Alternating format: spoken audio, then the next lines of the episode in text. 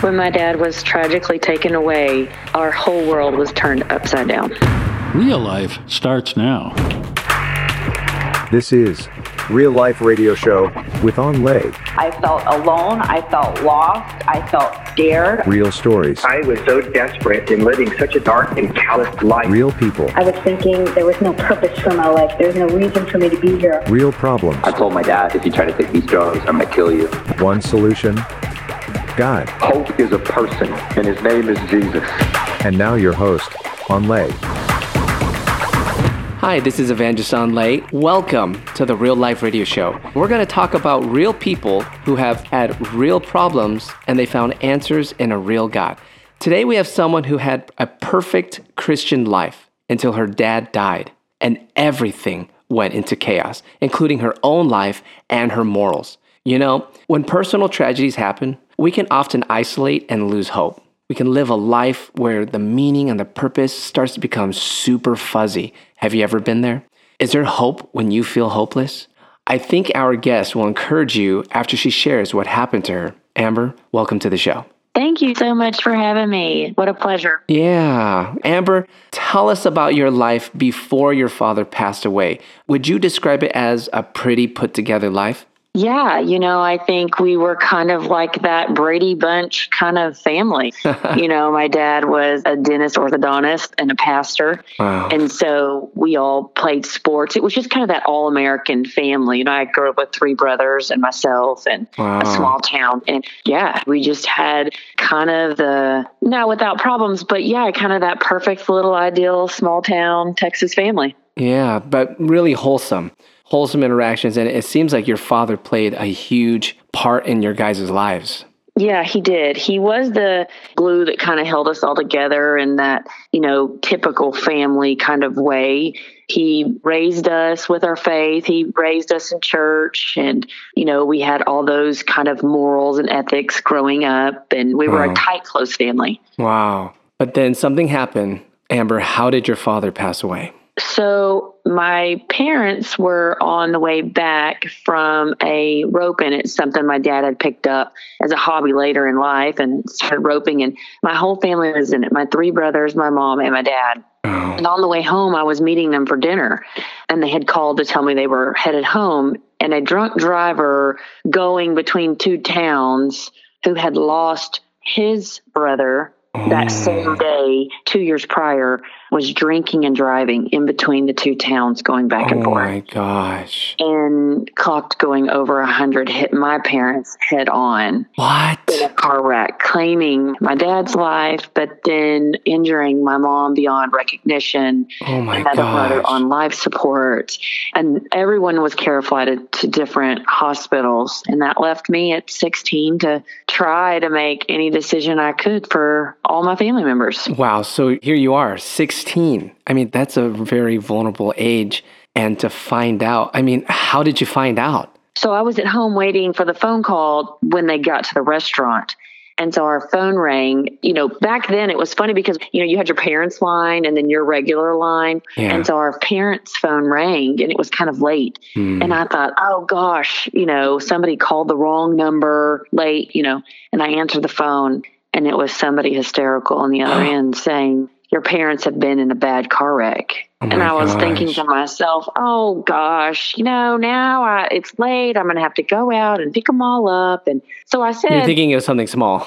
Yeah, I mean, I don't think you ever think you're going to get the phone call that somebody's passed away that's close to you in your oh life. Oh my god! I definitely didn't. And, you know, just saying it again, it just sends chills up my back because of that time. You just really don't think that's what the answer is going to be. And the person on the other end, when I ask, well, okay, where are they? I'll go get them. And she said, no, Amber, it's bad. There's care flights, there's ambulance. You can't go there. oh no. And that's when I realized something really, really bad had happened. oh no. And then you go into, you know, panic mode at that point of shock. wow. I went to the first hospital then and saw my oldest brother, and my mom was mangled beyond recognition at another hospital. Oh no. And when I walked in and saw her, I had to ask if that was my mother. I only recognized her clothes. Oh my gosh. My other brother was on life support fighting for his life.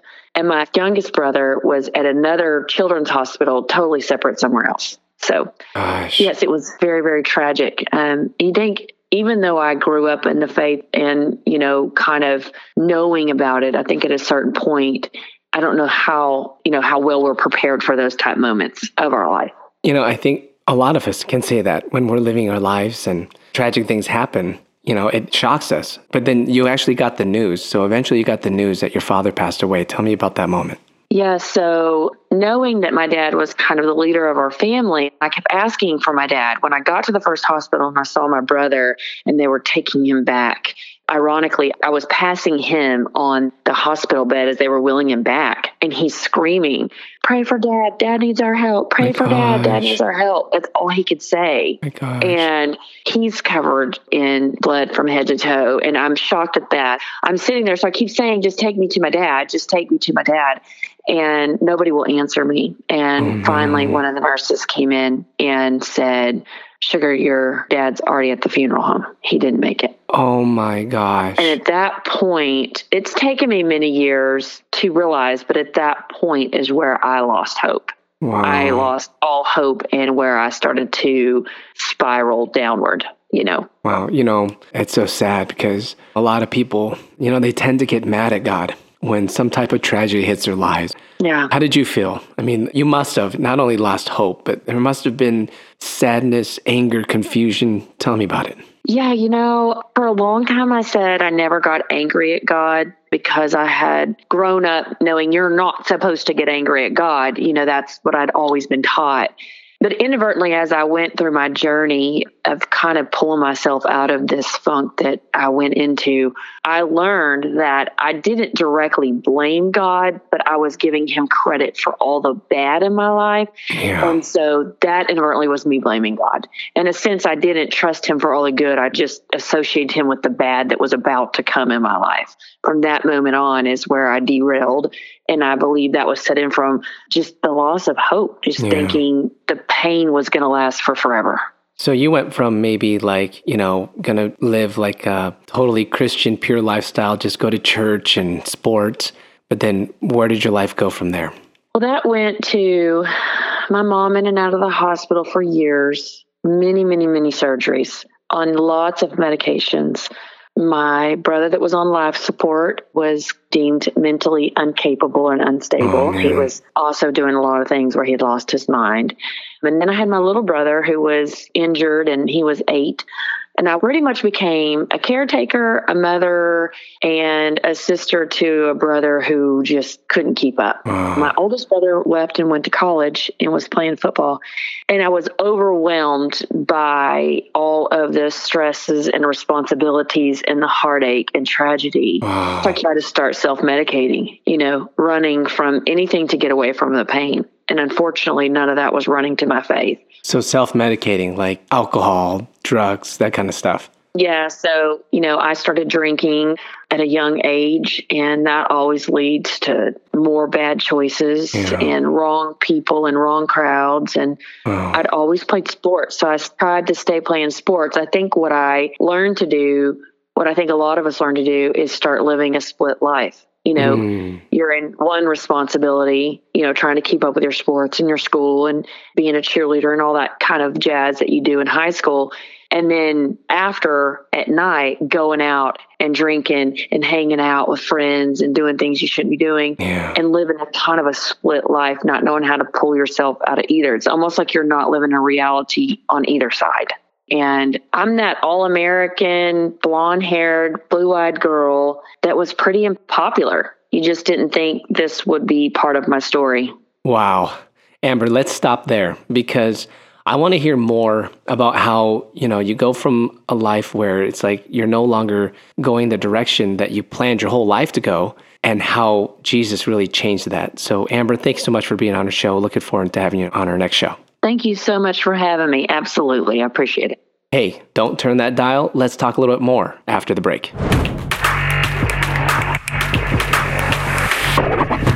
Real Life is made possible this week with the help of On Fire Merchant Services and are Awakening the Nation's monthly giving partners. If you own your own business taking Visa and MasterCard, call and get a quote from On Fire Merchant Services. On Fire Merchant Services is on fire to serve you. Look them up at onfiremerchantservices.com or call them at 877 333 6682. That's onfiremerchantservices.com or 877 333 6682. Real Life Radio is a ministry of Awakening the Nations, a 501c3 nonprofit organization that depends on your donations. If you would like to find out more about Awakening the Nations or make a tax deductible donation, please visit our website at awakeningthenations.com or call us at 877 480 4477. That's awakeningthenations.com or 877 480 4477. More real life starts now. Welcome back, where we're going to go deeper into what you just heard. I feel like there's a lot of people who can relate to this because when hard things happen in our lives, it can challenge our faith. So much so that we can be tempted to have our faith drop in the backdrop of our lives.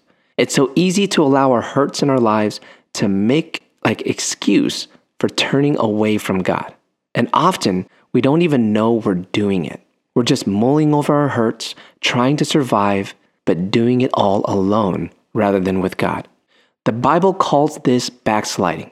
It happens and it's real. When traumatic events happen in our lives, there's a huge temptation to backslide and question or doubt whether God exists or if He's even involved in our lives or even loves us. But I want to encourage you with a voice of truth God exists, and even more so, though the bad thing happened in your life, He loves you and He will cause it to bring something good in the end. What should you do if you find yourself falling away from the Lord? Well, the Bible gives this instruction in Jeremiah chapter 3, verses 21 22. And it describes first about a person who's backsliding.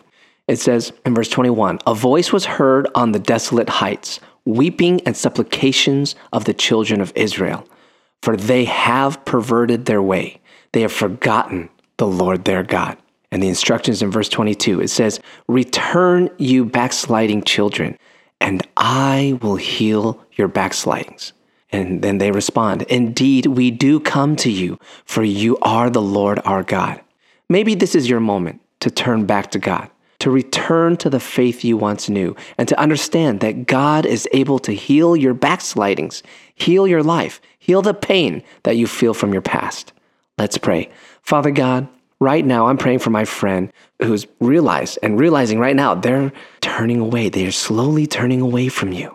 And Father, we just ask for you to come into our life, to heal our pain, and to heal our backslidings and the consequences from making bad decisions. Lord Jesus, bring your forgiveness, bring your healing. We receive you, we believe in you, and we trust you. We ask for this in Jesus' mighty name. Well, I hope you were blessed by this testimony, and I know that your life was touched. Did you know we have a Facebook page? Just search for Real Life Radio Show on Facebook and find out more about Real Life Radio guests, schedules, and events. That's Real Life Radio Show. See you next time.